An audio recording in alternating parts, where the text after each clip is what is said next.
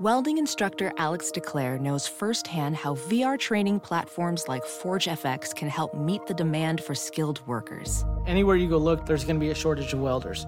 VR training can help welding students learn the skills they need to begin and advance in their career. The beauty of virtual reality is it simulates that exact muscle memory that they need. Explore more stories like Alex's at meta.com slash metaverse impact.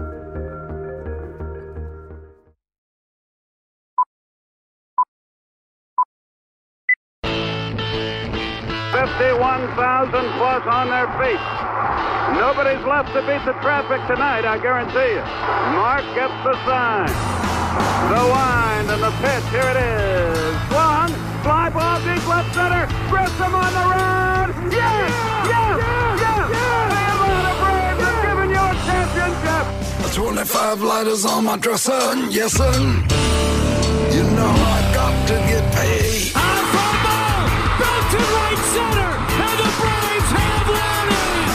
It. 25 lighters on my dresser, yes sir. You know I got to get paid. Swing and drive, back to right, welcome to the show. 25 lighters for my 25 folks.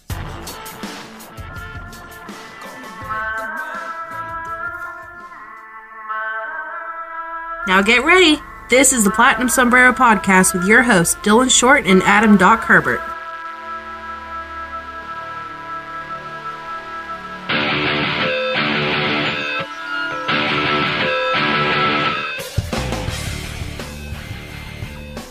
Hey, everybody, welcome to another episode of the Platinum Sombrero brought to you by Armchair Media and our good friends at MyBookie. MyBookie.ag, the number one online sports book in all of the land, not just the United States, but the entire world, I'm betting. No matter what it is that you like to bet, whether it's baseball, whether it's football, whether you want to lay some lines on who's going to get picked first in the in the draft, hint, hint, it's going to be Joe Burrow. Whatever it is you want to find, you can find it on MyBookie. If you like prop bets, MyBookie has more of them than anybody. Don't be an idiot. Go to mybookie.ag, use our promo code armchair. They're going to give you a 100% deposit match on your initial deposit up to a thousand big ones. A thousand dollars, folks. Now, that's not to say that you have to throw in a thousand dollars, but if you want to throw in a hundred, they'll kick in another hundred and you can double your money just like that. Everybody likes a winner. Prove to your friends that you are better with sports than they are. Prove to them that you are the greatest gambler in the world. Go to mybookie.ag, lay along on all the best lines, whether you want to bet Conor McGregor and Donald Cerrone. That's going to be a fun one. Go to mybookie.ag, use our promo code armchair, play, win, have a great time. All right, guys.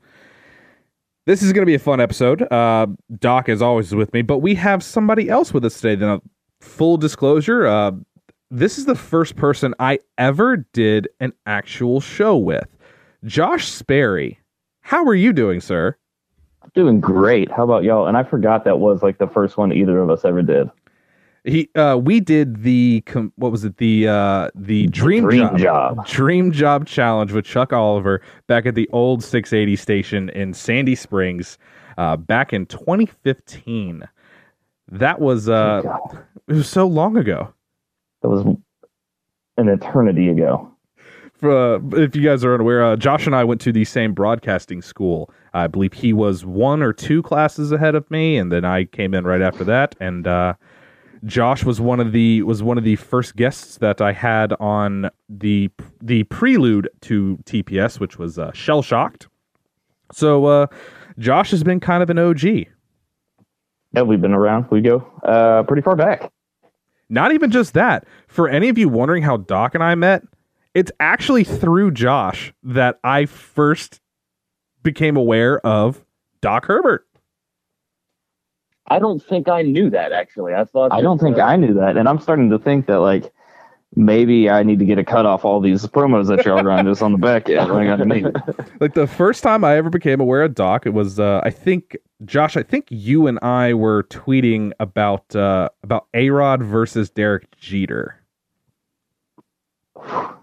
I, I I literally have no clue, so I'm just gonna take your word for it. I don't know why I can remember this right now. Like if you had asked me this like three days ago, I would have had no idea. But in the span of like the last three days, knowing that you were going to be on this week, I I knew we were going to talk about the dream job, and all of a sudden I was like, oh, holy crap, that's how I met Doc. See, I thought you and I were having a spirited yet civil discussion about Andrelton Simmons. Um, I mentioned something about out of all the, the Braves that had been traded uh, during the rebu- rebuild that I missed Cam Maybin the most, and I still stand by that for the record. That's a horrible and, take. Uh, no, it was the Sox.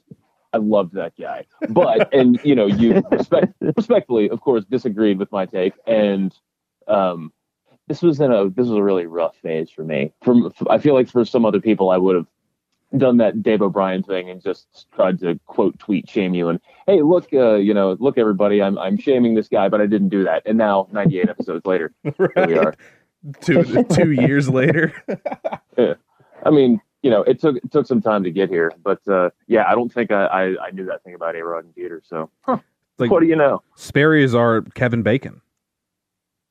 yeah Yeah, that, that works. It's our six Yeah. degrees of Josh Sperry. But, uh, I mean, it, it's What's good that we've got connected to right. It's good that we've got somebody that we can bring a little levity to the show with because uh, I know you guys have heard the news and things are not all right in Braves world right now. As um, we got a resolution to Josh Donaldson, um, just not uh, sure it's the one that we all wanted. No, I would have liked it to swing a different way. But okay, so like let's let's start with like something good. Out of all the alternatives, I'm happy he went to Minnesota because I like Minnesota, and he's not in the NL East. That's really true. I mean, for for as long as Washington was rumored to be in on him, and I always Mhm. thought that the, the Phillies were going to be a real sneaky candidate there. And you know, my brother lives in Minneapolis. The Twins are my are my American League side piece. I'm totally okay with with Yeah. that aspect of it. But you know, and we we knew. I mean, he he signed a one year deal, and th- that that still lent itself to the possibility that you know he really may only stick around for one year. And even when all of the signs are pointing to the Twins are dropping out, which is the thing that got reported, and the Nationals just signed like five guys in two days or whatever. It, it really looked like it, this was going to happen, and um, I I don't know. Well, I'd be curious to see what the plan B is now. We always look at the moves and say this is great, but what now? And uh, let's just hope that there's a resolution on this Kris Bryant thing I think Plan B. relatively soon. I think Plan B signed like eight weeks ago. Yeah. So so so what now? Well, how about first? How about this? Would you have done the deal that the Twins gave Josh Donaldson? Um, I'm gonna defer to Sperry here to start this off because you guys all pretty much know where I'm gonna say. I think I would have, like, without really much hesitation. It's like when when he was hitting free agency, I was under the impression I was like, okay, whatever you're going to sign him for, if you can get like two, at least like two, maybe two and a half of like elite years, like last year, if you can get something like that, then you deal with whatever year four could be. Because the Braves are in their window. We figured this out now. Two straight NL East titles, they're in the window. He makes your team better in the window. I, I mean, I was kind I was a little upset when I saw the figures come out. The basically four for 92.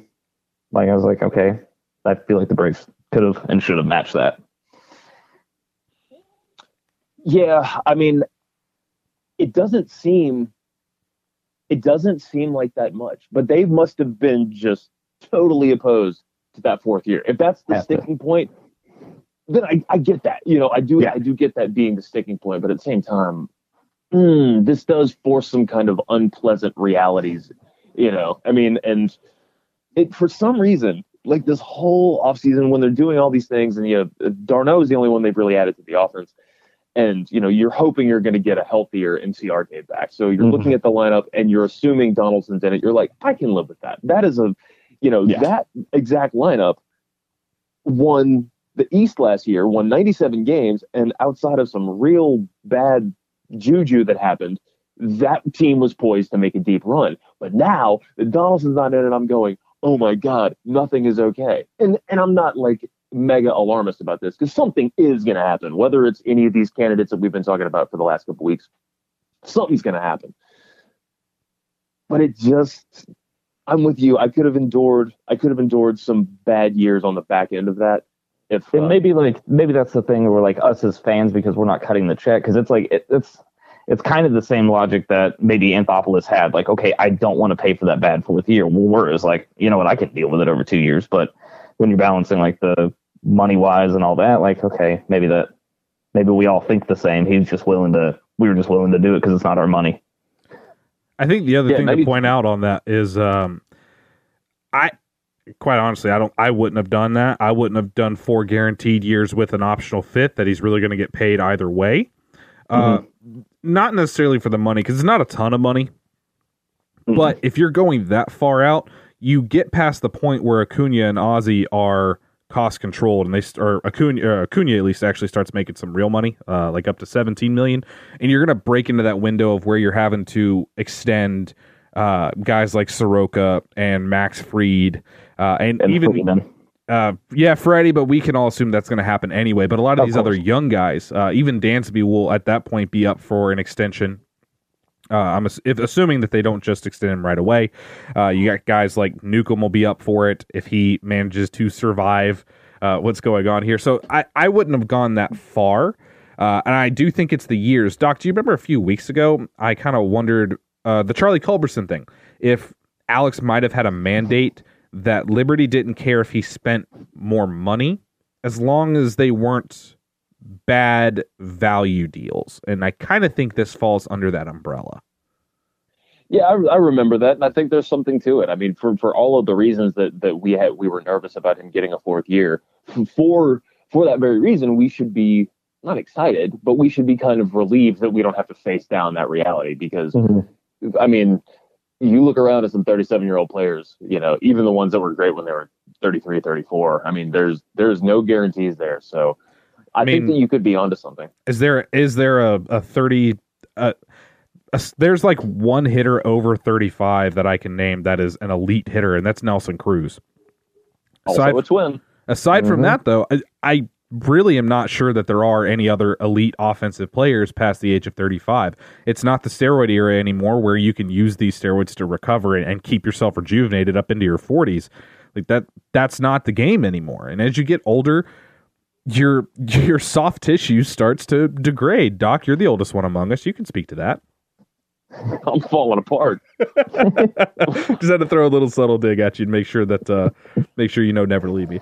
Uh, but it does put the Braves in uh, I would say a precarious situation, but I would also accept a horrible spot because all of the backup plans, like Mike Moustakas, who I went into this offseason dead set that he was the backup plan if Josh Donaldson jumped ship. Uh, he signed like two weeks into the offseason. So there's not a whole lot on the third base market left. Like everybody keeps talking about Nolan Arenado. That's the guy that everybody keeps throwing out for. And we'll talk about Arenado in a second. Uh, but it's not like Arenado doesn't present his own cast of worries uh, just acquiring him. You got then you've got uh, Kris Bryant, who we all know by now is the guy that I I think is going to be a Brave and who I have been kind of stumping for all offseason. Um, but even that, I mean, you're going to end up giving something of value which goes against Alex's MO for the most part as well in his Braves tenure. But you start getting around that, everything else kind of just gets into like wishing and hoping. Like we can all hope that Matt Chapman can somehow be foisted away from Oakland, but there's no reason why they should trade him. You look at Eugenio Suarez, and if this were still Walt Jocketty with the Reds, I'd say, yeah, go get Eugenio. But you missed that boat two, three years ago. And Nick Krall looks like he's actually trying to win in Cincinnati, whether he's actually trying to make the playoffs or just to kind of try to change the culture. Uh, trading your 50 home run third baseman doesn't seem like a great idea. Aside from Yeah, that, I mean, who else is left? Like, are we going to be stuck with like Gio Urshela or, good God, Evan Longoria? No, God, please no. Uh, how do you have you're Miguel Andujar?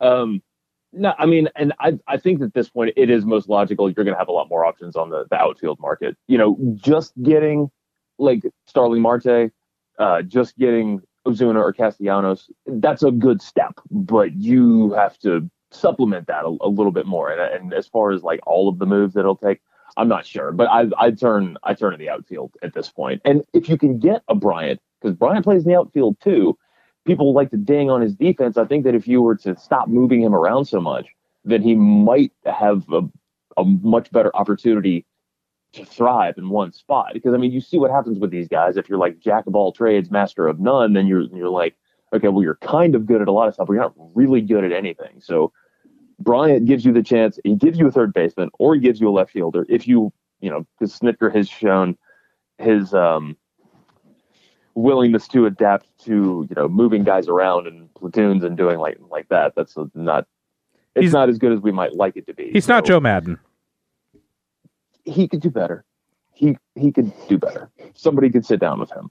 But Bryant's probably the move. And yeah, like a guy like Urshela, a guy like Andrew Andujar, Chapman, probably not. Chapman's not going to happen because I think Anthopoulos burned Bean one time too many. So, They're and plus like they're a 90 plus win team. Like they're not gonna right.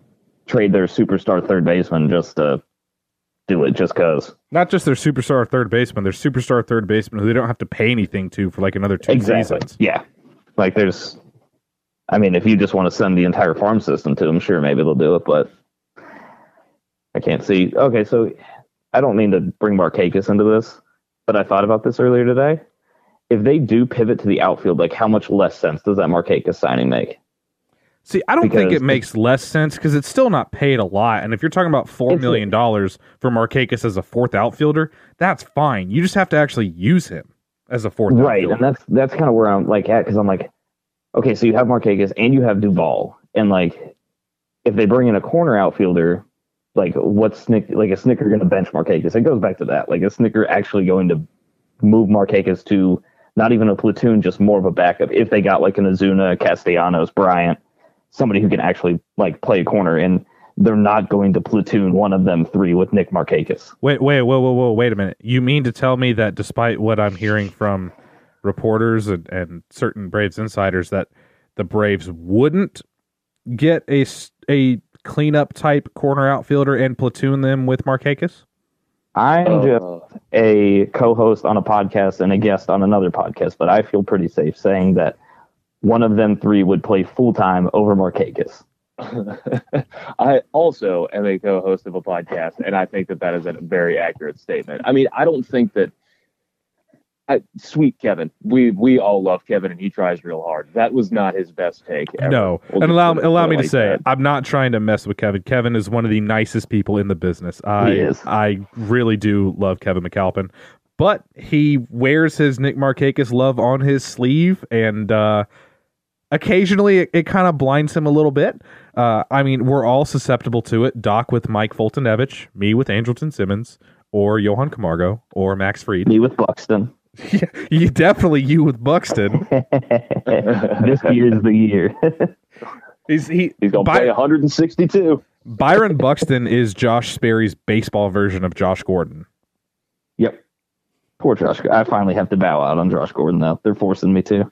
the man is forcing me to. It is uh it, it is it is a very honestly it's kind of a scary situation for the Braves. Now, one thing that I do think that it's important to point out in this whole venture because everybody's freaking out now about the fact that right now, if you went into opening day, Travis d'Arnaud would be your cleanup hitter. Everybody keeps saying Markakis, but d'Arnaud would bat ahead of Markakis. Um, the I don't I'm not as now okay hold on. Let me actually try to get this out without sounding like a crazy person. Um, I don't think it's as necessary to get another, say, 35, 40 home run type of guy. Like, I would love that. And obviously, I want as many 40 home run guys as possible in my lineup. But I don't think that it's you have to get Arenado or or the season's over before it begins. I do think that solidifying the bullpen in the manner that you have, and I do think that the natural growth you're going to get from guys like Soroka and especially Fried, who's now coming off his first full season as a starter, that is going to round out the team a little bit to where the offense doesn't have to be quite as prolific as it was a season ago. Uh, especially because the division is not, while it's going to still be tight, it's not going to be quite as offensive heavy as it was a season ago, uh, especially with Rendon now being out west. That Yeah. that Nationals lineup really isn't much to to look at without Rendon right there. Now, this is not to excuse not getting a, a real cleanup option or or another dynamite player like a Starling Marte. Uh, but I do think we might be making a touch too much out of it right now, as far as crying that the season might already be over.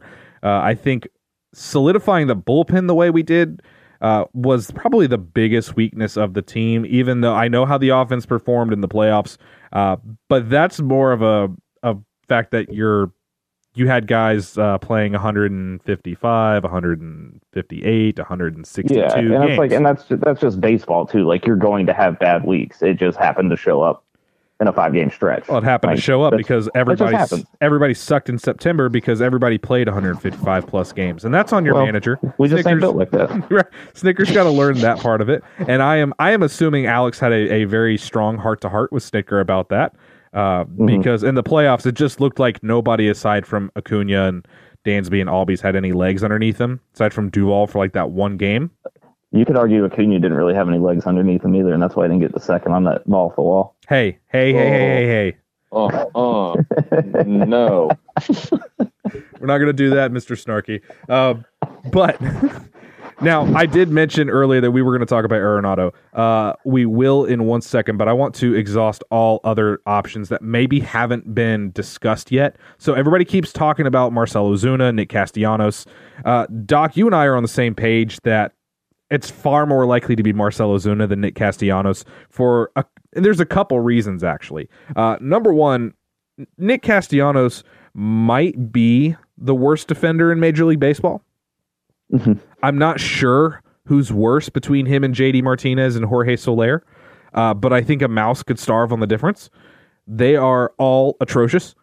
So anybody that thinks that you could just plug Castellanos back in at third base, uh, he had like a negative 17 DRS season his last season at third Um, base.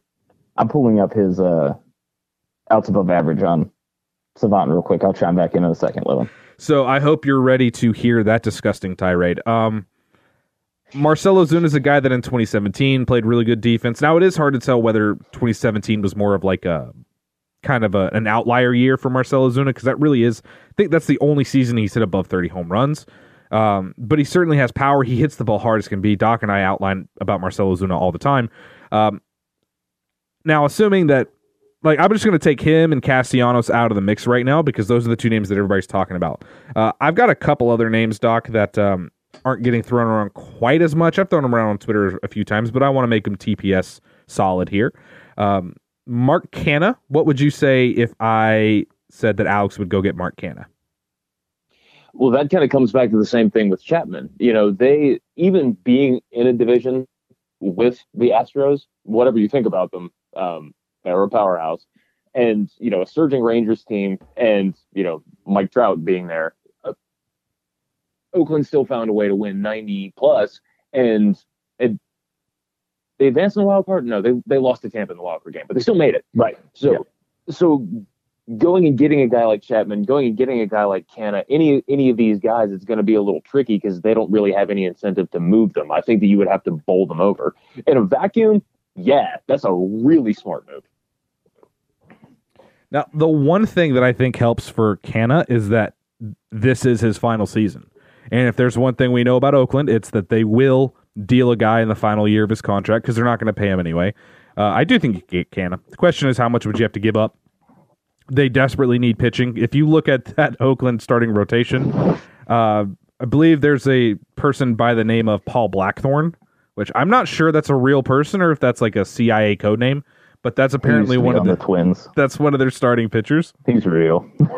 I don't know why I know him, but he's real. And for the Came for, pretty quick with the correction. they do Yeah, have Jesus unfortunately, I Luzardo. knew. Yeah, Jesus Luzardo's a stud. Uh, AJ Puk has stud qualities. Also has, um, shall we say, Brent Honeywell qualities to him. Um, Mhm. but they don't have a whole lot in the way of, of big time arms. They'll get Sean Manaea back. I'm not sure. Yeah, it's like I mean, because they'll get, but all three of those guys are coming off arm injuries from last year. So Yep. I mean, what like conservatively, like you probably put like 130, 140 innings on them. somewhere right? around there. That's what I would think. Especially Luzardo, you're going to have to walk him with kid gloves. because he may start out of the pen. You never know. Like I would put him in the rotation, but they could decide to use him out of the bullpen. Now, see, I'm not. I'm usually not in favor of, of putting a guy who's had an arm injury into the pen for a very simple reason. You tend to overthrow more as a reliever than you do as a starter. I would be more worried that he's going to re-injure something else just trying to throw overly hard. I've never been a big fan of that. I understand you got to work their stamina back up, but I, I'm very, I'm always very leery when you put a high, high end prospect like Alex Reyes. I kind of feel like that's half the problem with Alex Reyes. Why can't get well? Yeah, because air it out. every time he gets back in, he's in short stints. So instead of you know throttling down to ninety four to ninety seven, he's out there trying to throw hundred. Uh, and Yeah, There's and only so much torque. Punches a wall. that too. Uh, we we know guys that like to punch walls. We got Sean Newcomb breaking out fire extinguishers and trying to explode the Braves dugout. So we know about that. Um, And also, Paul Blackburn did not play for the Twins. I don't know who I'm thinking of. you see, Well, I would have bet money he played for the Twins. He has never played for the Twins. I don't. I have literally no who clue, no clue who I'm thinking about. it's all right. It'll come to you. But uh, I'm trying to Google him right now, and the first two options that are coming up are Paul Blart Mall Cop and Paul Bunyan. I don't think that that either of them played for the Twins either. Paul Bunyan, Ah. maybe. Mu- yeah, Bunyan's probably the closest. Yeah. Definite first baseman's body. Well, where was hold on? Where was Mall Cop shot? Did they do that at like the Mall of America or whatever in Minneapolis? That's entirely possible. Uh, talk about things I never thought I'd Google. Uh, where was Paul Blart? Mall Cop film. Somebody's looked this up before. Uh, Burlington Burlington Mall. Yeah. and Yeah. that's going to be in your search history forever. Great. You're going to open Facebook or Twitter, and you're just going to have ads for Mall Cop Four. Yeah. They, they made a couple sequels. I think that there's like a loyal, um, has got a cult following. Paul Blart Mall Cop 4, Citizens on Patrol. Now, seriously though, we do have to we do have to keep this on track because I I've been known to get off track here. Uh, Doc, if I were to ask you for one name that hasn't been talked about really, as far as an outfielder, do you have any others to contribute?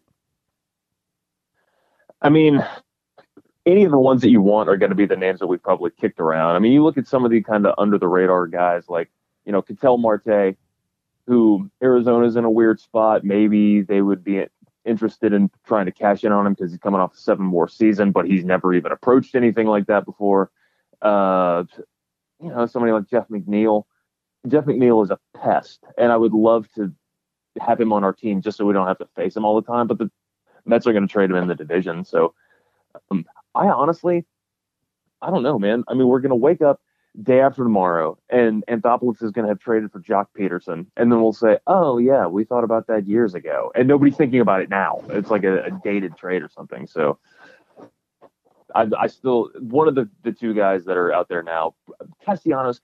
If you if you do go after a guy guy like Nick Castellanos, let me say this: you don't have to give up the draft pick for him. And I know mm-hmm. that that doesn't matter as much to other people, but he got traded midseason. He doesn't have a qualifying offer. You just recouped the Will Smith pick with the fact that Donaldson signed with the Twins, and the international sanctions are ending soonish, but they're not there yet. And we're currently doing the talking chop talk uh, top talking chop top 30 prospects. Yeah, God, that was tough. And w- once you start looking at kind of the bottom part of everybody's list, it does get a little bleak. So you do still kind of have to hold on to the draft picks a little bit. You can put Castellanos at right and give Acuna left field because it's a little bit more ground to cover. You can shade Inciarte a little bit, have Marquez on your bench. There you go. There you go. I solved it. I fixed it. How about you, Sperry? You got any uh, names rolling around that you haven't uh, hoard out no, for clicks? not, not that I haven't. No, not that I haven't. But I'm kind of at the point where, like, if you're going to address third base, like, if you can get, if you can somehow work out like an Arenado, somehow work out a Bryant, awesome. Not that, like, I'm okay, I guess. I mean, I still like Camargo. I think last year it was Snitker not playing him at all. That was really what, like, made last season kind of a nightmare for the first half. Um, like, and you got Riley, like, I just option. I was texting somebody about this the other day. Like, I almost, if you can't like land one of the big guys or whatever, it's like you almost kind of want to just go like, let Riley play left field, like go Riley, Acu- not Acuna, uh, Ender Acuna, and then just let Camargo play third. Like that's kind of where I'm at too. Like if we set, like if we end up with that, I think I'll be okay. But no other names that I can really think of. See, I'm so leery about starting off the season depending on Austin Riley, and I, I mean, oh, I, I am too. I'm right there with you. The second half was an absolute nightmare. I mean, just looking at his month to month stats, aside from April or aside from May and like the first week and a half of June, he was so abysmal, man. He he, really was. And it's not even just that there that was he, an injury in there. Yeah, there but it's- it's- injury in there. it's- he he bailed, Like he started to bail for about two months before that happened. But even when he came back, I get excused the part after the injury. It's just the two months leading up to that that are Yeah. that I think are real question. Well, it's not even just the strikeouts because those can be fixed as you start to recognize pitches, but the walk rates were atrocious. Mm-hmm. You're talking like Salvador mm-hmm. Perez walk rates. Yeah. Yeah, it was. I mean, the struggle was legit, and and Camargo. I think you make a really good point, Sperry, about uh, the fact that Snit really didn't play him at all. You know, and and there was a for the from June 10th on, Donaldson was on fire, but leading up to that, I Mhm. mean, there wasn't really as much reason to shut Camargo out as as No. wound up getting displayed. So, I think if it comes to this, because I still think they're going to make a move, but I think that if, I if still if Camargo winds up being the guy at third, I think that's a much better option than a lot of people are considering because of Yeah. the way last year went. So And it's weird because like when they signed Donaldson, everyone was like, "But Camargo," and now all of a sudden, like Camargo, like, "Oh, we can't start him. Like, there's no way you can possibly start him." It's just Right. weird. how You know all how you know how Twitter and Facebook go, Sperry. It's what have you That's done for me immediately? Uh, and, and I love Johan Camargo. I mean, it's pretty well known that it's hard to find a, a larger Camargo fan than me in this town. Um, but I, I, I still, while I do believe in Camargo, I still would not be super comfortable in a year that you're expecting to either compete for a World Series or win a playoff series for the first time in you know 20 years that you would roll out with guys that struggled as much as they did a year ago. And while it could work out, it worked out in 2018.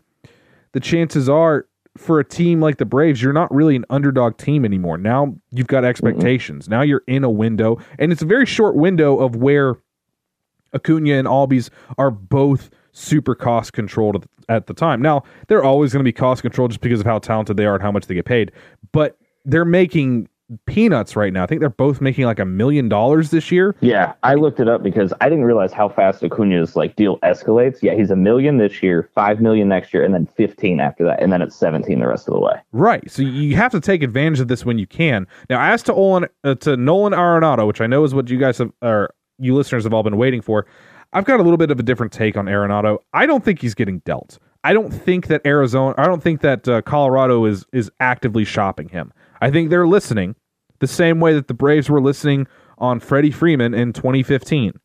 If you blow them away, they'll deal him, but they're not looking to like, hey, we got to move on from him.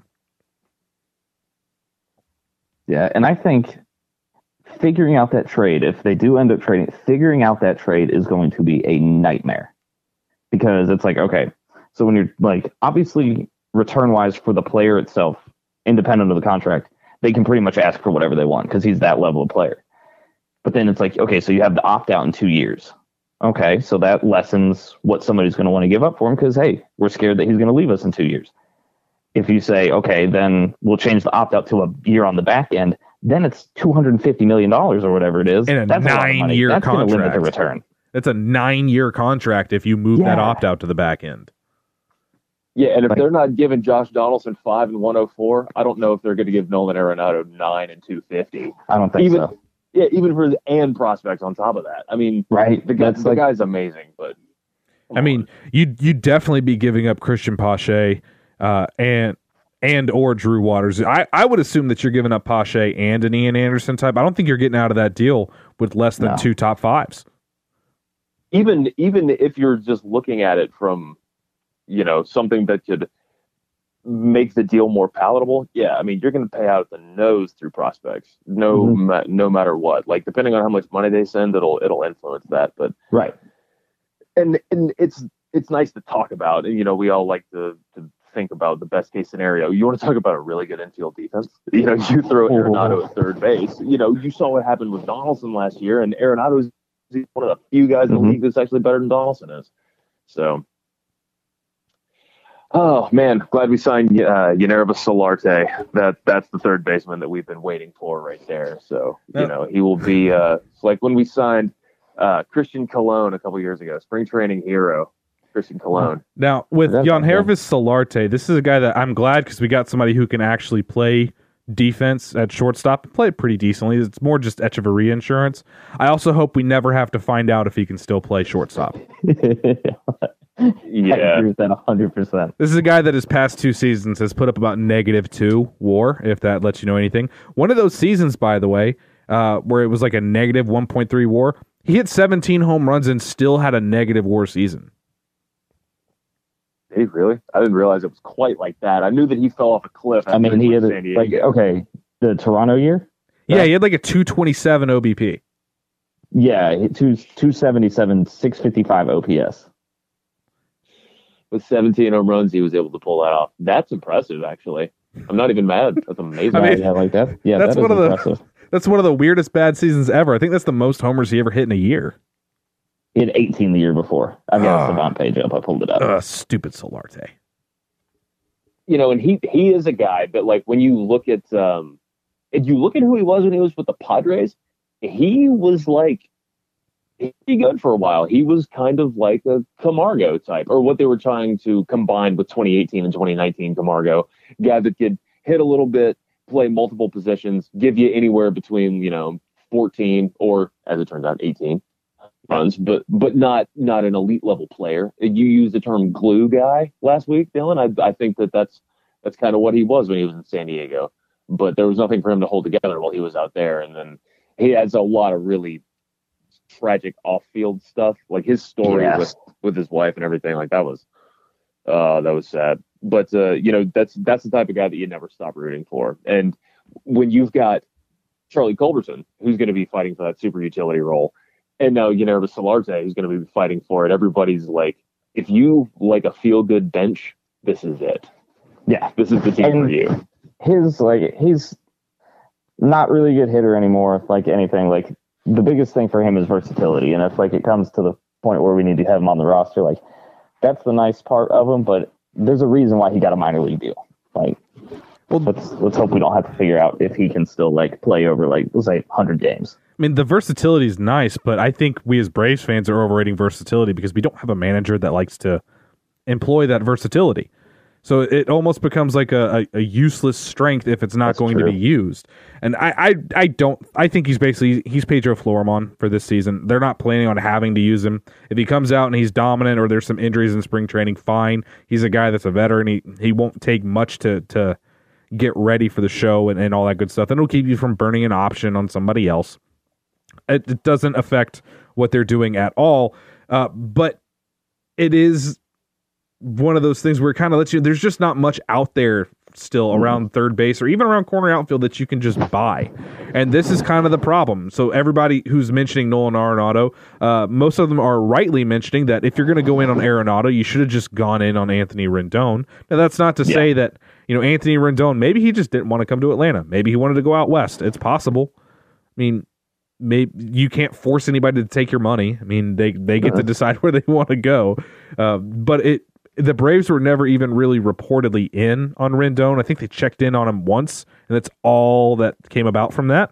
So it would it, it almost looks like they almost took it for granted that Donaldson wasn't going to get a four or a five year offer. yeah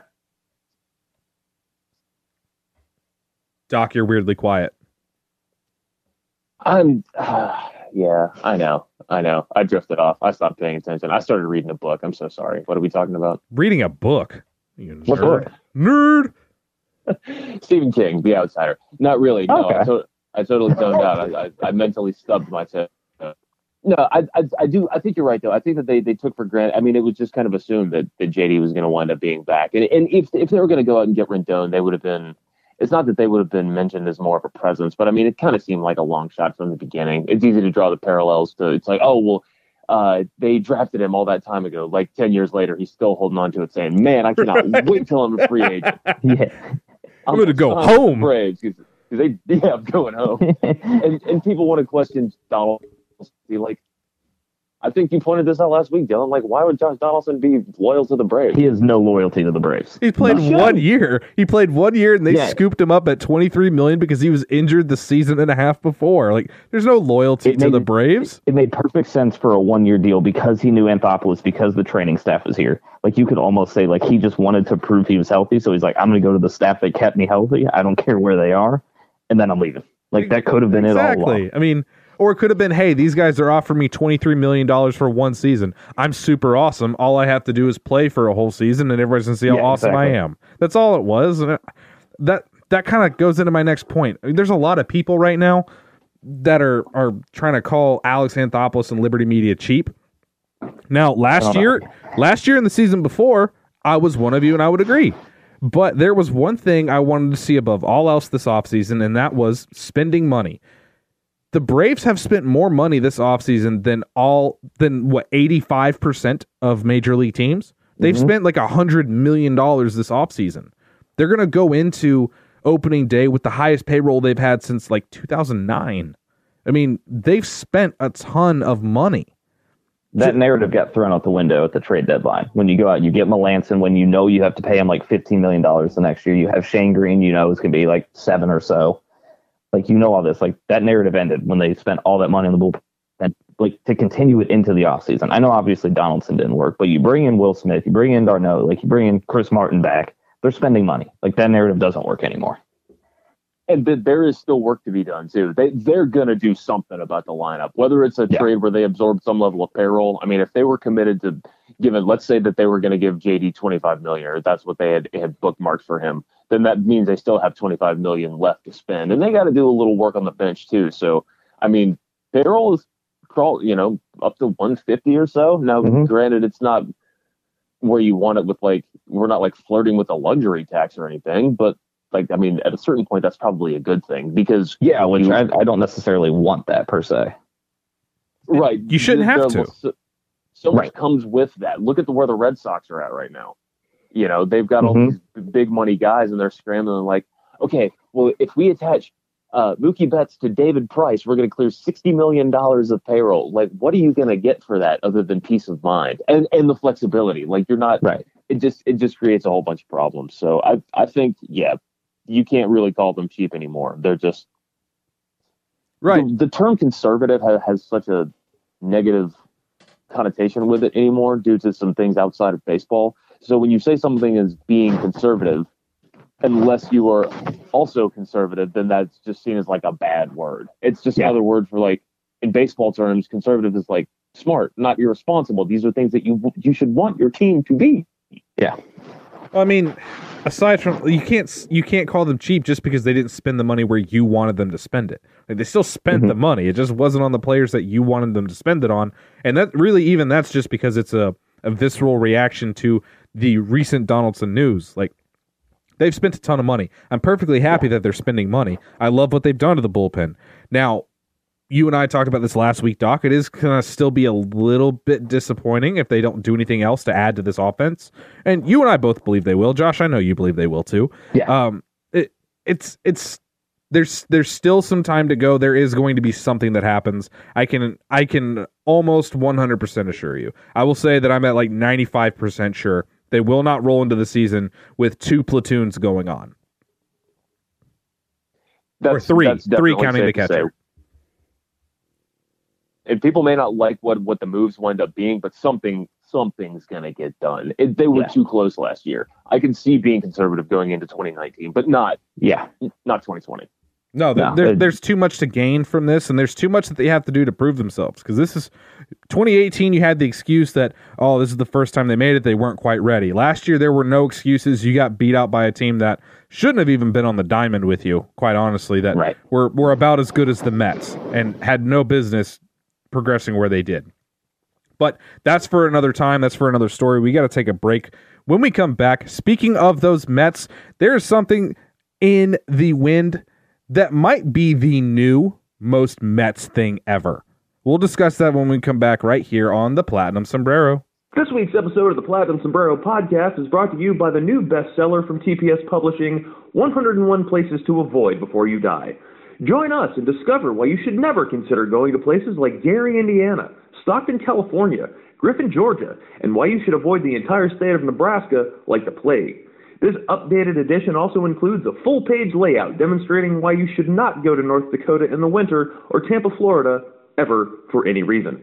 Our newest masterwork also discusses why you should stay home instead of going to places like the DMV, the airport, the county fair, any buffet style restaurant, or church on Wednesdays. 101 places to avoid before you die. Patent pending. Hi, My name is what? My name is my name is Slim Sadie. Hi. My name is my name is what? My name is Slim Sadie. Hi. My name is what? Excuse me. My name is Slim Sadie. Can I have the attention of the class for one second? My name is Slim Sadie. Hi kids. Welcome back to the Platinum Sombrero. Are you shocked that it's my voice and not Doc's? Well, you shouldn't be. We're having to do this old school if you didn't notice in the first segment. So, just in the interest of continuity, trying to keep this as, as easy to listen to as possible for all of you. Uh, as I teased before the break, we're going to mention possibly the most Mets outcome of all time. And I'm talking about a team that had multiple players get hand, foot, and mouth disease. They had It a man get attacked by a boar. Broke his ankle. void some of his contract by a wild because of it. boar in 2019 on his ranch.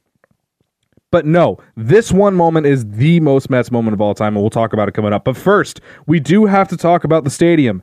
Uh, of course, everybody knows by now the stadium is no longer SunTrust Park. Shockingly enough, when SunTrust is no longer a bank, the bank that is or formerly known as SunTrust decided to change the stadium to their current name of Truist Bank Park.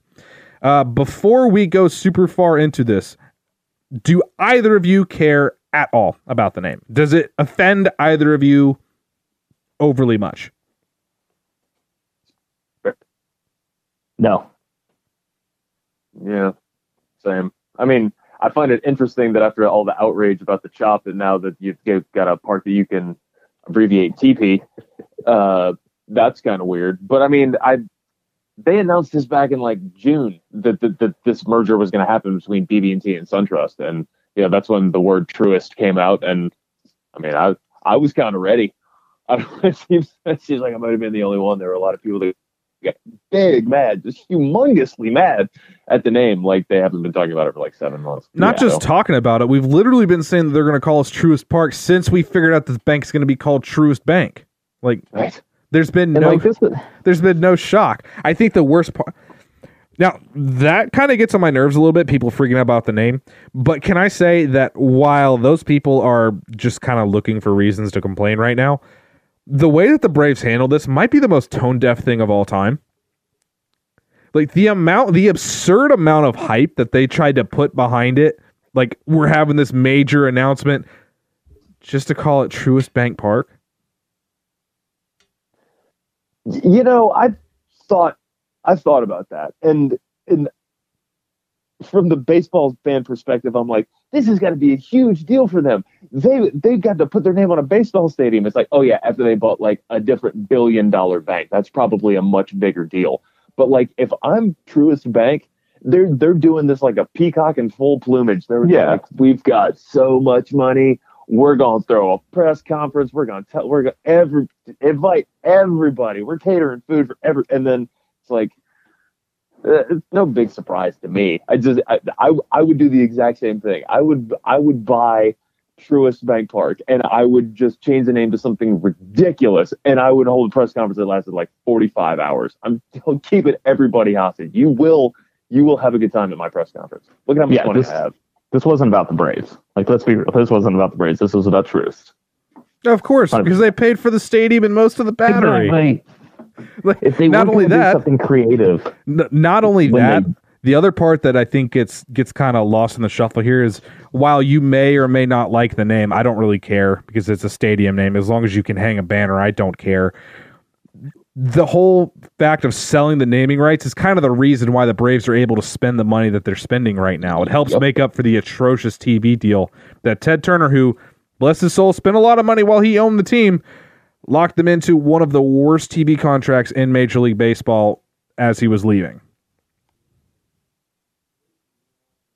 yeah, and like, I feel like people are like, "Oh, it's such a bad name." Like, every name's a bad name the first time you hear it. Like, anytime, like SunTrust is only like a normal name because we've been hearing about it for however long SunTrust has been around. like, I tweeted if it was called Moondoubt instead, if you just flipped it, like everyone would be like, "Oh, how are we getting rid of Moondoubt Field?" I mean, Houston, the Houston Texans their stadium is called the NRG Arena, like literally spelled Yeah. NRG, like not energy. So stadiums usually have dumb names. It doesn't mean that you can't call it. And there's a lot of people saying they should have named it after Hank Aaron. That would have been a cool thing, but I think that we kind of like over romanticize that. Nobody does that in Major League Baseball. There are no stadiums mm-hmm. named after players. You know why? Because they don't want to put up the money to do that. So they have somebody like a big giant bank or some giant corporation that wants limitless advertising to pay for it. So they let them name the stadium and they make money selling the naming rights. You can still call it the Hammer, you can still call it the Hank, you can call it whatever you want. Nicknames don't have to be involved in the actual spelling of the name. Like you don't have to call it Truist. You can call it the Hammer, you can call it whatever you want. Like if I'm getting ready to leave my house, I I never said, "All right, I'm heading down to SunTrust Park." Like I'm going to the game. Right. It's just implied. Yeah, or I I'm- just Or I'm going to I just called it STP. I think that's the other thing now is people finally got to the point where we could call it STP. And good things come in threes. You can't just call it TP. Like that doesn't sound as good. Yeah.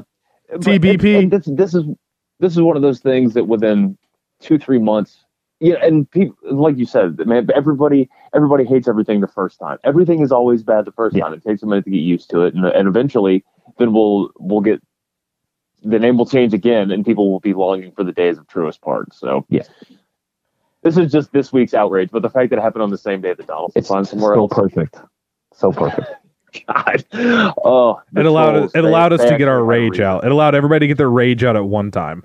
I've been waiting for a good reason to use the Ray UGA. Makes me sick. I've been waiting for a reason to use that and had it. Finally got it.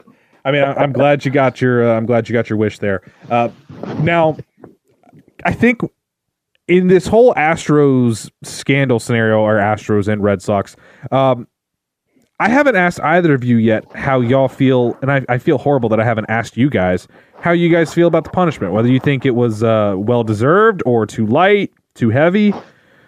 I kind of want to know because it's going to tie into the rest of this. So, Spear, I'm going to start with you. What did you think of the punishment? I thought it was a. I don't think it was too soft. Like I think it was a fair punishment because it's like we still have to figure out exactly what happens with Alex Cora because it through all the reports and all that it sounds weirdly that he was the almost the mastermind behind it with the players, like it was on them. So it's like I'll like the one year for Hinch makes sense because like even if he knew and like he may or may not have supported it, whatever, like he didn't stop it basically what they got did or slapped with is like a lack of organization organizational control. That's what him and Luhnow got. And but Luhnow just throwing everybody under the bus. Like I don't think that was the right. Like there's no way you didn't know. You could have been the Hinch way. You could have known it was happening and just not done anything to stop it. There's no way you didn't know. I refuse to believe that. And there's reports And that then- Hinch tried to trash the system like twice. He tried to do what? Tried to trash the system twice, and they just kept putting it back up. Well, you can't trash a trash can, can you? right? Put the trash can He- by he you. was- he uh, destroyed the monitors, I think, at yeah, one point. that's they, that was what it was. The he monitors never in the clubhouse. explicitly said to stop. Alex Cora just walks up to Jim Crane is like, we need another pair of monitors, man. He's like, why do y'all need so many monitors? Don't worry about it. But yeah, it is. Uh, yeah. I, Doc, how do you feel about it? I mean, I, I think it's I think it's about right. The five million dollars is the biggest fine that you can exact on a team. I feel like if that wasn't in place, that they would have gone much there. Um, I didn't know that. I just learned yeah, that. yeah, five five maximum fine that they can exact on that. So they would- they had to take it out. You know, I think the draft picks that's a killer um, because That- it's Yeah. good. No, I was going to say, I was going to touch on that. Yeah. I mean, that's, that's because of where they're going to pick. If their draft pool is starting in the third, ra- at the end of the third round, that nukes two drafts. No, Not doubt. only I mean, that- their their entire pool is going to be like well, three four million dollars. Yeah. I'm looking at it now. And the end of the third round last year, we'll call that, we'll say they're just a playoff team. It's like $575,000 is their top slot amount. Not only that though, it also that is nuked. it takes them out of basically all qualifying offer free agents. It does. 'Cause- Yeah. Or I mean, they could just double down and be like, okay, we have no draft pool money. Let's just get rid of nothing. I mean, it also it, go that route. it could mean a lot to to the players that they have. They're going to have to start attaching QOs to players and letting players go that maybe they didn't want to let go because they're going to have to find a way to get some draft picks. There's a lot to come from that. they got they got a lot of guys coming up on like arbitration, free agency, all that. Yep. Springer's a free agent after this year. Correa in a few years as well, I believe. Yeah. I think so. I mean, this is this is serious for them. Like, because that that you've seen what's happened with the international sanctions with the Braves farm system, not like cutting off some of the pipeline to get the young talent. I mean, that's what the Astros thrived on for years, and Mhm. this is just going to kill a lot of that. I thought so much of of the narrative that we see has been directly related to the Coppy thing and how Luhnow and Hinch only got a year, and Cora's probably not going to get suspended for for life. And Brandon Taubman got a year just for being a general dickhead. But you know, I was ha- I was so happy he caught a stray. Just like man, he that you remember when that was the biggest scandal that was going on? It seems like so long ago. and I remember like tweeting a ton like, "Oh, AJ Hinch is awesome for like addressing this like head on, saying it's unsexual And then like six months later, it's like, okay, well maybe Hinch wasn't the best guy. Yeah. So this this is yeah, a lot of people wanted to, them to strip titles or have somebody that was completely banned. And the thing about Coppy is, and and I've got I've said this on Twitter, and I got plenty of feedback. Thank you on both sides. But like, it's different. It's not the same thing. Mhm. Coppy lied, and then he lied, and then he lied about lying, and then he kept lying after that. They presented him with evidence, and then he kept lying, but he did it. So Yeah. everybody else that was involved, like John Hart, had to leave. Gordon Blakeley got suspended for a year. Coppy got banned for life because he basically said, "I am in charge of everything," and they were like, "Oh, uh, okay." And then then on the flip side, you got Luhnow, who's like, "It was that guy's fault and that guy's fault, and my wife did this. What, and me? My kids are guilty." You know, like he, they it's just different. It's just different level of Yeah. punishment. So for anybody who's still mad about that, I get it, but it's it's a little incongruent there. So I thought the punishment was was pretty spot on. And stripping, yeah, stripping the World Series title was never going to mm-hmm. happen. So No, I mean, and like we saw, like the play, none of the players are getting any sort of thing because you you can't go case by case and be like, okay, this person benefited this much, this person benefited this much. You just be like, okay, it just it can't happen again. That's basically what the players got. right, right, exactly. I mean, Coppy got banned because he actually he thought that Shaggy's song was actually like a manual and not just a song. Like he, he, he thought that he thought that's actually what you were supposed to do in that situation, It and wasn't me. Major League Baseball was like, um, dude, we know. No, no, no, would be. So he got he got banned more for being an idiot and being a Yeah. liar. Uh, and I, I'm not going to say that it wasn't deserved. Like, I think that the reason Hinch only got one year is because they cooperated. I think the reason Cora's only going to get, I think Cora's going to get two years. I think he's going to get between two and three. Um, but the reason he's going to get that is because he's voluntarily stepped down. Speaking of Alex Cora, who's already stepped down as Red Sox manager, uh, how would you like that if you're Chaim Bloom? You finally get. By the way, I'm still super pissed that he's with the Red Sox because that was my guy in the unlikely event that AA ends up leaving me. Um, Chaim Bloom now in his first season with the Red Sox has to manage a weird salary cap, has to manage Mookie Betts on mm-hmm. one year left of his contract. Oh, now has to find a new manager. Exactly. Not exactly what he signed up for. Now, to be fair, Chaim Bloom is like the greatest kept secret in all of Major League Baseball. Yes. Like that dude, that dude had his fingers in literally everything involving player development and scouting in Tampa Bay. I mean that I think Boston I think Boston got the best hire of the offseason easily with Chaim Bloom. Um, but there's no doubt that that Alex Cora thing is crazy, especially when you consider like Alex Cora. I don't know if you two know this, but like Alex Cora is pretty well known as being one of the best sign stealers of all time. I did not know this. Like he had this weird affinity to be able to pick up patterns. It's very very weird. You should read some of the stories about it sometime. I mean, it's very weird. Now, it's not it's not breaking into the umpire's room to steal Albert Belle's corked baseball bat weird, but it is very weird. Uh and it it a lot of people act like they're shocked that it happened. You shouldn't be shocked. Um, every major sport, the key is to get as as large of an advantage as you possibly Right. can. Uh, it's it's no different than football when Bill Belichick is filming the Bengals sideline for their science. Do you think they really need to know what the Bengals are calling to beat the Bengals? Uh, did you see this Patriots team thing? Well, that's I'm- true. Maybe maybe the they, maybe they did. Maybe they did. But but still, you you know my point. Uh, did Yeah. did they need to film the Jets to be able to beat the Jets? Probably No. not. But it's about getting as many edges as you possibly can. Um, so Alex Cora, I I think the bigger question is going to be: Is anybody, is any team going to actually have the stones to hire AJ Hinch or Alex Cora when their time is served? Because I do think it's definitely going to happen for Hinch. I don't know about Cora. it'll once the report comes out, I think that we'll get a better idea of the scope of this whole how dirty his hands are. And I think you're right about him getting two years. And I think at that point, I mean, geez, that's that's a hard one to get over. Because even if Yeah. you're not banned, you're kind of banned a little bit. so there might just be a black mark across your name for half the teams in the league. Mhm. So as far as getting like a bench coach job for some of these guys, maybe, but even somebody like Luhnow, I think somebody like Jeff Luhnow, he's got a long history. Uh, scandal seems to follow him everywhere he go. Yeah, I think Luhnow's done. St. Louis. Um, but yeah, I think I think they might they might all be done. See, I think Hinch will be coach. I think I, think if I Hinch, think Hinch will too. Hinch will be the Marlins manager in 2020. Yeah, okay, that that you might have something there. But the, the Marlins are on the rise. It could be a good situation for him. Right, they're gonna be able to Marlins win the replace- World Series. they're do. I'm They're gonna be, they're gonna be able to replace crappy Don Mattingly with AJ Hinch. Um, Oh, good.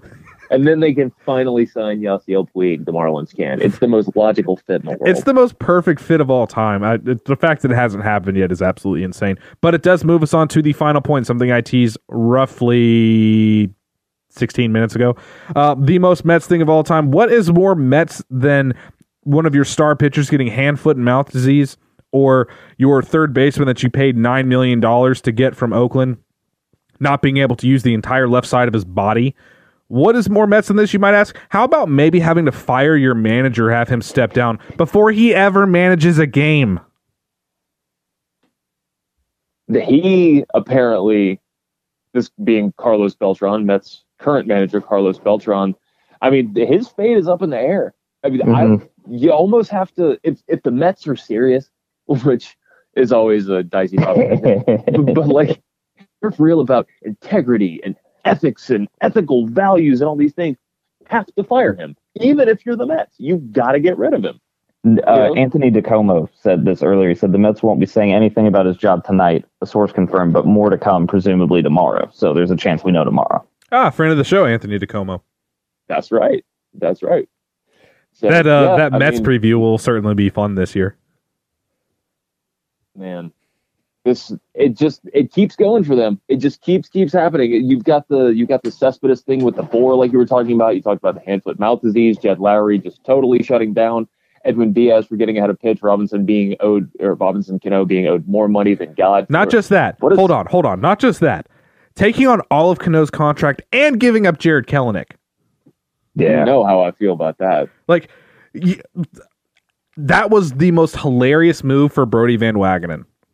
Like, you understand that attaching a great prospect is supposed to make the other team take on salary. Nope. You Yeah. took on the entire salary and gave up one of the best prospects in baseball. I'm sorry, carry on. Oh, and Justin Dunn. Let's lest we forget they also uh, traded just Justin Dunn in that deal. But yeah, I mean the Mets they're just a magnet for this type of thing, and for as well as the Yan- the Yankees have been playing for the past couple of years, you know all of the ever since the Mets World Series, everything has shifted back to the Yankees in that city, and every time you think they're going to make some some really good positive waves and send some good juju out in the universe, it's just same old Mets. You Hey, know? Tim Tebow's coming to spring training. No, it'll it'll get fixed this year. There you go. It's there's going to be a Cespedes Tebow platoon in left field. It's going to be the worst thing we've ever seen. I can't wait. Are the are, Can't wait. are the Wilpons the Haslams of MLB? All I'm thinking of is Udonis Haslem, who used to play for the Yeah, Miami that's Heat, that's so- immediately who popped into my head, but then I had to get back to the Browns. Yeah. Uh, maybe. I mean, is there more of a joke owner in the NFL than the has than Jimmy Haslam? I don't think so. It's Who owns the, who owns the Jaguars? Shad, Shad Khan, Khan? Shad Khan. who keeps Yeah. trying to move them to London. He's tried so hard for like five years to move them to London. That's not that's not smart. It's weird enough to try and move a team to Mexico. Just having to go through customs once. It's hard enough having teams that are in like Toronto. You know what I mean? Imagine Mhm. having to imagine being on London. It's like, oh good, we have a game in San Francisco next week. At least that's not a, literally on the other side of the planet. Oh, actually, God. I think that the Wilpons are more like Jerry Jones, where who it doesn't matter who's the actual man or general manager for the Mets. They're not allowed to make any actual moves to calling the improve the, team. yeah. yeah, they're not allowed to make moves for the team. That's why Syndergaard is not a Brave right now. But uh, it's just hilarious, and I almost feel bad for for Mets fans sometimes, and then I hear them talk, and then I don't feel bad for them anymore. Um, Yeah. Oh, that's that's most of what it is too. Is yeah. pretty I have some much. Mets fans that I know, and I'm like, yo, I No. don't feel bad. you, you deserve every bit of this. But there is another team kind of lost in the shuffle, and um, Doc put this in the show sheet, and I'm pretty sure you guys can guess what I'm going to say. But does does anybody feel bad for the Dodgers at all? I mean, maybe like maybe a tiny bit, but like not really because they're really smart. They have a lot of money. Like they can overcome these things. the only reason why I was thinking of this is because there was a, something that came out last year after they they lost to the Nationals in the NLDS, uh, and it was somebody asking, "Are the Dodgers of the 2010s the same as the Braves of the 90s in terms of always winning the division but never never performing in the playoffs?" Well, first off, the Dodgers won six, the Braves won 14, so no, not yet. It's not to that point. and it would be different if it wasn't that they lost to the Astros and then Alex Cora took everything to the Red Sox, and then the Dodgers lost to them for the second straight. You, you know, like there's a part of me that's going, man, I didn't even think about that part. yeah, like they lost to the biggest cheaters, and you know, it's hard to feel bad for a team that has elite players throughout the farm system, has a team that has gone to the world a couple times the past few years, and has all of the money. It's so hard to feel bad for a team like that, but it's like, man, there should have they should have won one of those. They They- almost won. They almost They won did get a raw 2016. I mean, if you're if you follow any MLB players, if you follow Logan Morrison, um, then I don't feel bad for the Dodgers at all because according to Logan Morrison, they do the same thing. But even if they didn't, I still wouldn't feel bad for the Dodgers. Teams like that who have for years been able to just run up to and just spend just crazy, insane amounts just to make sure that nobody else can bid on a player. I don't feel bad for you guys. No, no, you deserve what you get. Trying to tell me that a Dodger dog is some sort of special hot dog. Get out of here with that. Well, I'm certainly regretting putting that question in the sheet. No, Yeah, we figured out that Dylan does not like Dodger dogs. I don't like Dodger dogs. I don't like Dodger blue. I don't like. If it weren't for Cody Bellinger and Corey Seager, there'd be and Will Smith. I would not like any of those. I don't like any of those other Dodgers either. Just those three and Gavin Lux Keep going. We- We know there's more. and Keeper yeah, we're at sixteen percent. Keep going. okay, maybe there's a few prospects of theirs that I like, but there's a lot of people Right. I don't like. no, that's that's fair. It's it's just hard to you know. And people get to talking about stripping the World Series, and and it's that's more like general league wide discussion. It's not a whole. I mean, there's That's Manfred Crazy. can't do that by himself. It Right, wouldn't matter. they're- I mean, they they tried this in college football. Does anybody actually consider the any of the USC championships taken away? Like everybody knows Reggie Bush still won the Heisman. Yeah, Reggie Bush won his- on the Heisman. Yeah. Yeah. I mean, and it- you know, just because you tell everybody you won the title, that doesn't mean you did. Looking at you, Central Florida. So I mean, right? there's only there's only so much you can really you can really do with that. But you know, they their window might be I don't want to say their window's necessarily closing, but it's not as open as it used to be. So if they don't wind up winning a World Series, which I mean, honestly, I kind of hope they don't, but if they're not able to pull one out, everybody will look at those two years and go, "Man, what could have been." I think it's hilarious. They deserve it for drafting Jeren Kendall as high as they did, thinking that he was actually going to be something. Now, screw the Dodgers forever. Uh, I hope they, I hope they end up being like third or fourth place in that division. I can't wait until the Padres all those young players in the Padres finally come to fruition, and that, and I get to see that first year where the Dodgers have to look at the San Diego Padres in first place. Still waiting on the pods to, to turn it on. I mean, they're, all their guys are getting there now. You know, they've they've had that very vaunted farm system for a very long time, and then again, so did the Braves, and you know, some of those guys haven't quite been there. So we'll see. We'll see whether or not the the Dodgers are looking up at the Padres in the standings. It won't be in 2020, but by 2021 or 2022, I would think that it'll be a very different story. But anyway, but anyway, we've talked enough about uh, about cheating and scandals and everybody being angry. Let's get to the fun segment. Sperry, you're very lucky. Doc came up with these extra innings questions, especially for you. Um, Yes. we always get to love extra innings, so we we we enjoy being able to pretend like we have to do this segment. We really do love doing it. So I'm going to kick it off, uh, and this is a pretty, I would say, a simple question, but uh, nothing Doc does is ever super simple. Thank you. There's Wait, always okay. hidden hidden layers to this onion. So to kick it off, everybody has seen the video of Acuna throwing down in a charity event. Uh, so Sperry, we're going to start with you. Name name your baseball player only basketball team. Okay. I don't know if y'all did current players as well. I did do current players. So point guard.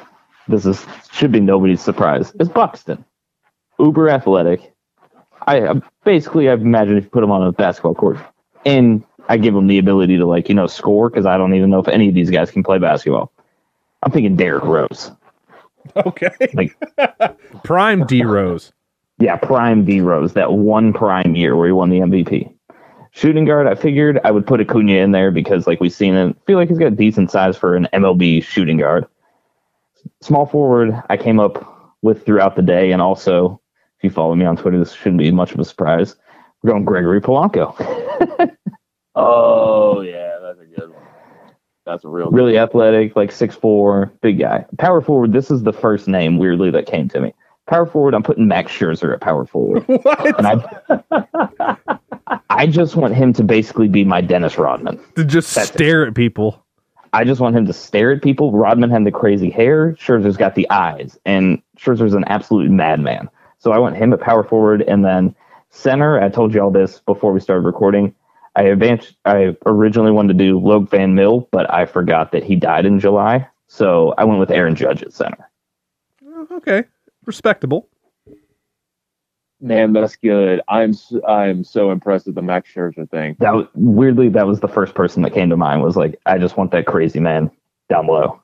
Oh my god! I said my power forward.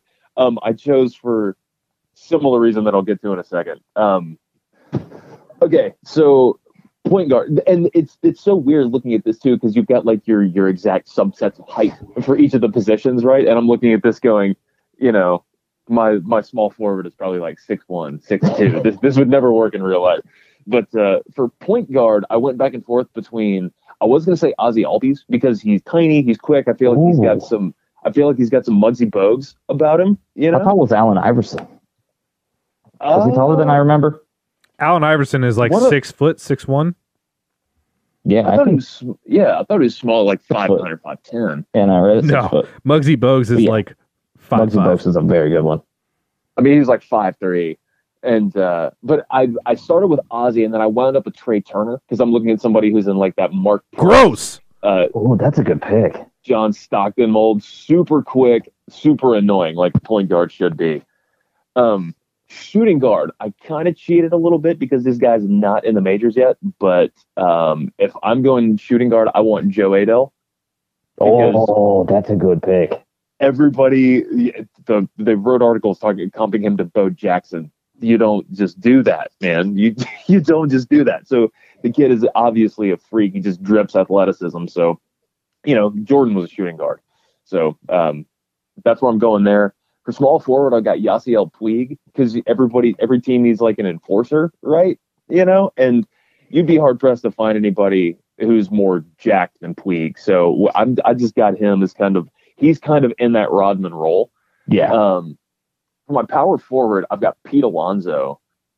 Um, because when I I'm as you alluded to in the first segment, Dylan, I'm older than you guys, and I grew up in. It's not necessarily like the golden age of basketball, but I look back and it's like Kevin McHale and Kurt Rambis and Bill Laimbeer and Chris Mullin and Christian Laettner. And the one thing that all of these guys have in common is that it's just big, goofy white dude in in the middle playing power forward. Every single team. And that to me, I look at Pete Alonso, I'm like, this dude has no business on a basketball court. You guys ever seen Teen Wolf, like the original one? Where it's got like No. the the fat guy? Dylan, you ever seen the original Teen Wolf, Michael J. Fox? Uh, no. Don't. It's bad. Actually, you should watch it because because it's so bad. But their their um, power forward is a guy who's the only name he's given in the movie is Chubby, which would never fly now. But he's like you know five eight, three hundred pounds. So, but it but it works. Not to give away the ending, they win the game at the end. Spoiler Uh, alert. Yeah, sorry, I ruined Teen Wolf. I, I was not expecting to do that. You can also check that off your bingo card with the uh, Paul Blart male cop. Uh, male cop. Male cop. Oh, okay. Was this a male review? Yeah, see, that was like uh, the male cop was the subtitle for the the seventh Paul Blart movie. Anyway, for my center, I've got um, Tayron Guerrero, uh, only because he's tall. He comes in that Manute Bol uh, mold where he's like, um, Guerrero was like six eight, 110 pounds. Yeah. something like something like that. Just blocks and rebounds. That's it. So so that's my team. I was just I was just kidding when I said I got like a coaching staff and like you know somebody to drive the team bus and all that. So Dylan, let's hear your five. Well, I did. I have Ozzie as my point guard.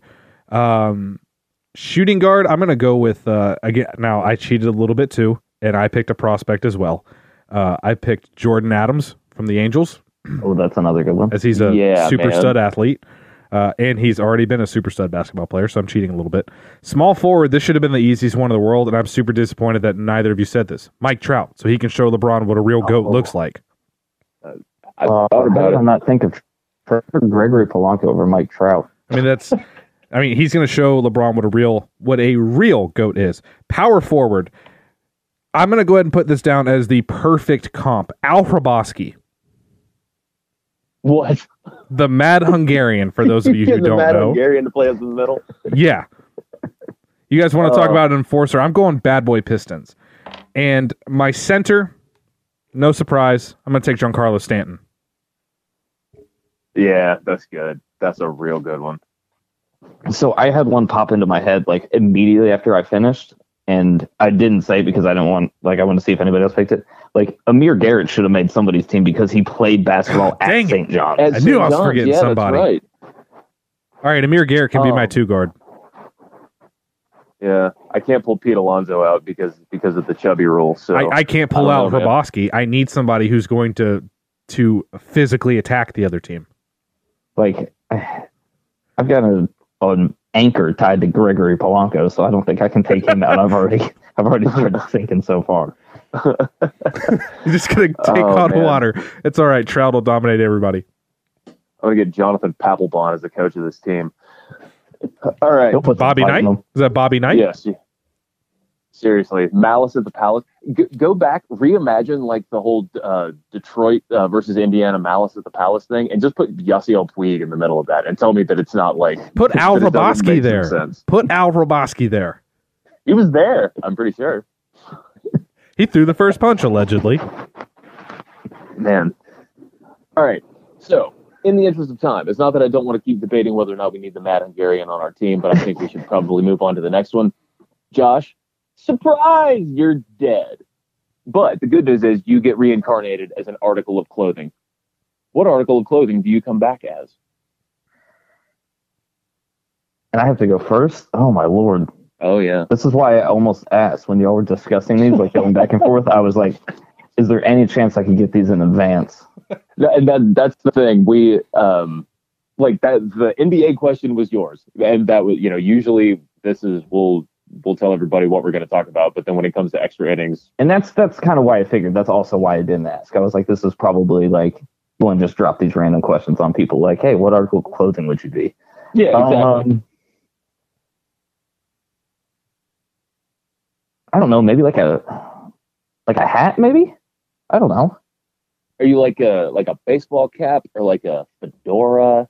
Uh, see, God, now you have to. Uh, can I be Nick Stri- Nick Saban straw bucket hat? okay. You went from real vague to real specific. So yeah, yeah. No, that's good. That's good. Dylan, clothes. This is a very difficult question, surprisingly. Because it's a Um, weird question not to sound pervy on. It's just weird because there's so many ways you can go with this. I think I would Seems be. fair. I'm I'm afraid to give my answer for that for that very reason. I think I would be a belt. Yeah. Hold everything together. Yeah. I'm Good. I'm always the forgotten one until you need me, and you do need me. you know, I I actually was um, debating the belt thing because like I feel like uh, one of my best attributes is I you know be supportive, you know, um, and at the risk of not sounding like a perv, I could be like, ooh, I'm like a I'm like a bra, you know, that that doesn't work. You know, I, I would be like the human embodiment of the emotional support bra. I already know what Because you would be, Doc. What's that? I already know what you would be. What? You would be an ascot. Oh, come on, dude! I'm not even French. You don't. You listen to Phish. And You're you are a quirky style, go on. and only those who truly appreciate fine clothing would appreciate you. I am really touched right now. uh, still not an ascot though. No, I'm a bra. I would totally be a bra. but I, but I I exercise a lot, so sports bra. Oh, okay. The worst kind of bra, but okay. That was weird. I'm sorry. got, I man. take that back. I take that back. I'm damned if I'm I'm not going out as an ascot, dude. Uh-uh. Fine, whatever. I mean, you're still an ascot. You can call yourself whatever you want, but eventually you'll come to terms with it. That's messed up. You gotta ask this next question. Okay. All right. Oh no. You've been selected to get a full body tattoo, but it has to be a pattern. What pattern do you choose?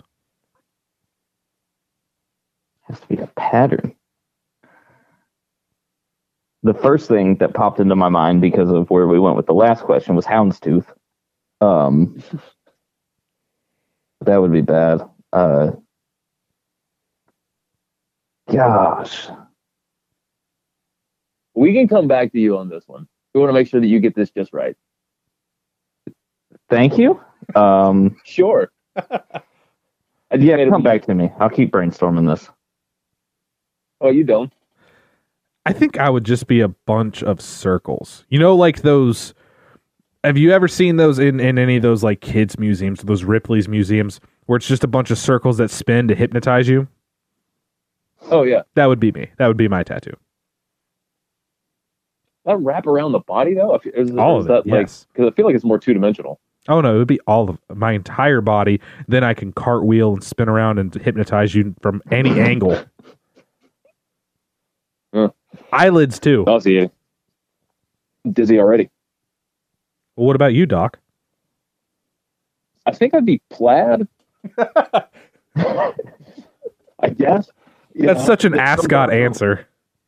Well, well, sometimes like I'll I'll have I'll have it. I'll come up with something and then I'll be like, oh yeah, this would be a good thing. And sometimes I'll come up with a question and go, I don't know, I'll figure it out on the fly. Plaid was my first thought. Now I'm like, um, maybe like dragon scale. Dragon scale. I don't I don't know. It's a lot of pressure. Tattoos are you know tattoos are a lot. So uh, and full body, you know, you That's gotta- the you get- thing. Yeah. like you pretty much lose the, the ability to go out in the public at that point because like is, is that guy literally covered in like a honeycomb Why does he look like a coral snake? Does does that guy have magic eye print tattoos? yeah so i mean you can get as ridiculous as you want so yeah we got we bought as much time as we can Yeah, I don't. Hey, We'll just go with like, you know, if you're okay. So if you're getting a full body tattoo, like you're committing to this. Like I feel like you're not super worried about going out in public. Let's usually do like rainbow stripes all the way up. I feel like you're not super worried about the consequences of Like anything. you don't care what people think if you're getting a full body tattoo. right yeah that's true so Which is- I mean, yeah, turn me into one of the what were, what were those popsicles called? they had the stripes going up there. I know what you're talking about. Rainbow pops. oh man full body rainbow tattoo you'd be like um you'd get invited to Pride everywhere you went.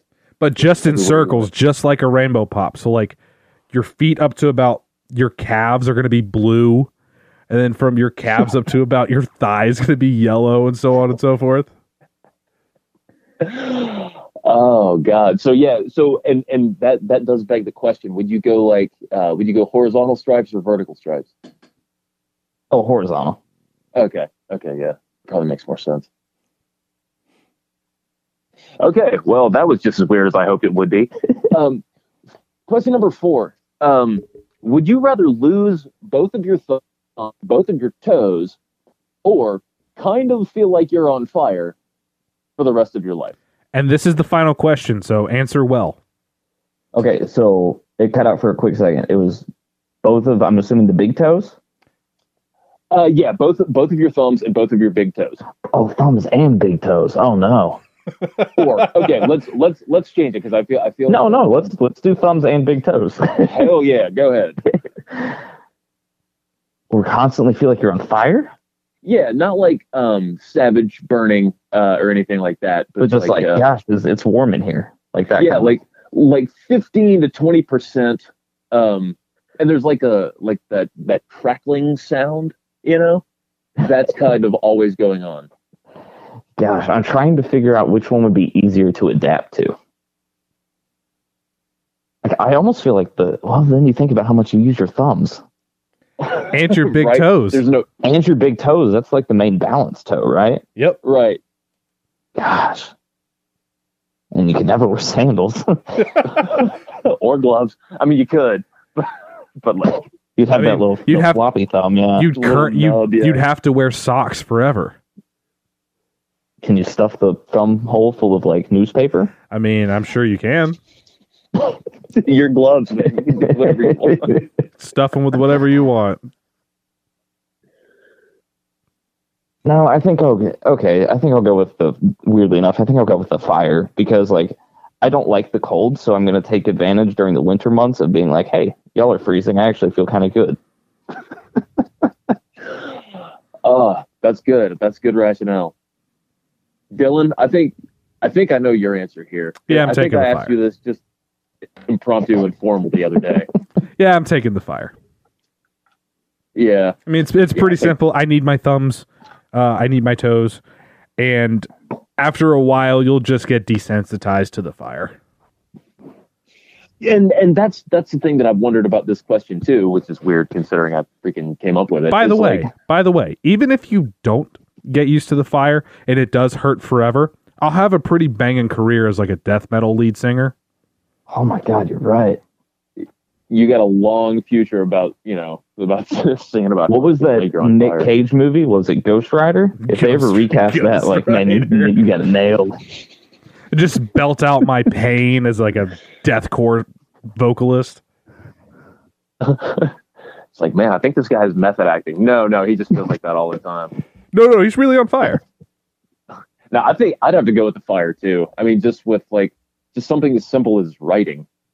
You know what I mean? Like, you ever seen somebody uh, just holding a pen, like just clutching it with all their fingers around it and writing it like some type of criminal, or like they're carving into something? You know, it's like think about that, but like you eat like that too. Try to eat soup without a thumb. That is hundred percent what was going through my thumb or uh, not my thumb, my head was like, how do you eat soup? yeah.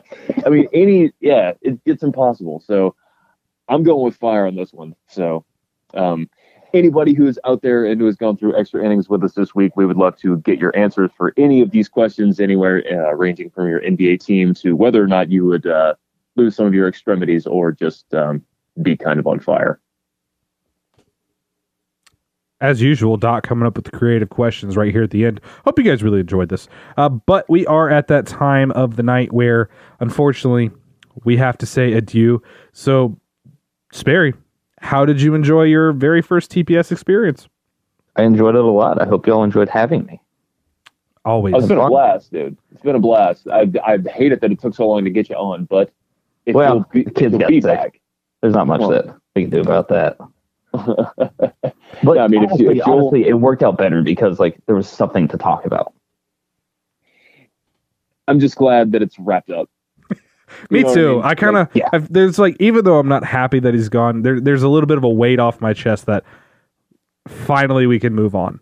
There's some sort of kind of like- resolution. there's closure. It's not good closure, team- but it's closure. the team building aspect of me, like if I remove myself from being a fan and just like, okay, I just like to watch how teams build, like, okay, what are they going to do now? Like that's kind of exciting because I think we all just kind of assumed, hey, Donaldson's just going to be here. Now it's like, okay, what now? What are they going to do? And now I've gone from obsessively checking my phone to say, "Oh, is there an update? Is there an update about Donaldson?" Now it's, Yeah. Is there an update about anything? Did we get somebody? Did we sign somebody? Did we trade?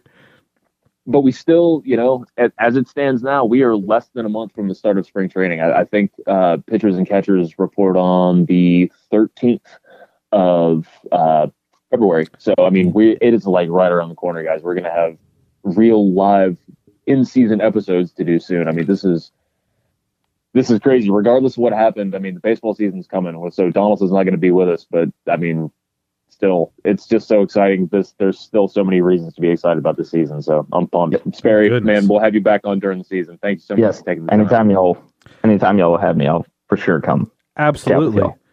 Again, always appreciate it, Josh. Love to be able to talk to you again. Love to be able to peel back the curtain and let people know that uh, yes, there is a real life behind this this twi- this uh, Twitter persona and podcast persona.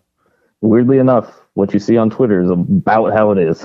Weirdly enough, it's it's weird to think that uh, Josh knows me uh, pre Twitter days. It's true. Tell Very true. everybody where where they can find you. Uh, so I'm on Twitter at Josh underscore two underscores Sperry S P E R R Y. Um, hopefully Twitter does that thing where they purge the old accounts that aren't used because I'm I'm sitting waiting for one underscore Sperry. um, and then uh, I we we're very inconsistent. I don't remember the last time we did a podcast, but the 755 podcast. Uh, it's hard. One of the, Joe's on the West Coast. That makes things tricky. Um, with the time difference. So we do that every now and then. Uh, I write for Fantastics Fantasy Baseball, and then I just got hired. Hired the word? I don't know. It's kind of like freelance, but uh, with Pitcher List. So I've actually got a Kyle Wright piece that I'm hoping to finish in like the next week. That I'm gonna have on there pretty soon. I mean, it's good stuff. It seems like you never stop. I mean, never take a nap or whatever, but uh, it's always good to have you on. I hope you, I hope the rest of you guys I hope you guys enjoyed this episode. For those of you that stuck around to the end, thank you guys so very much. We'll be back next week, hopefully with better tidings, right here on the Platinum Sombrero.